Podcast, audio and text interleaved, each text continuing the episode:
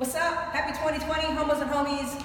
I wanted to make this video because I know this week probably some of y'all are being like, all right, gotta get on this fitness hype, gonna start working out.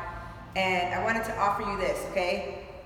Do it fucking slow, okay? Because if you jump in there too quick, uh, think about it. You haven't worked out, you're probably, most of us were probably sick and tired coming off the holidays. And now we're like, new year, new me. I'm gonna jump in there and like go all out. Don't do that okay?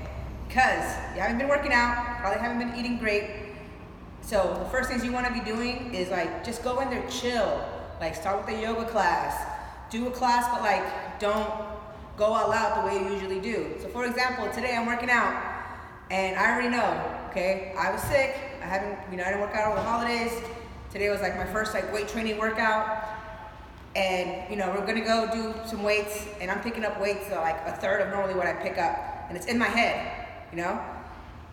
You gotta just put all that shit to the side and focus on today, doing you in a way. If you go in there and you go too hard, you're gonna be unmotivated, you're probably gonna get hurt, it's gonna start all this, it's gonna put you up in like a negative cycle to start this whole thing. So, put your ego aside, chill the fuck out, go nice and slow, be gentle. If you're still going nice and slow in two or three weeks, then holler at me because by that point, I want you to pick it up. But for now, check your ego, keep yourself safe, and go gently. Oh, namaste. There we go. All right, y'all. Enjoy your workouts in 2020. Bye.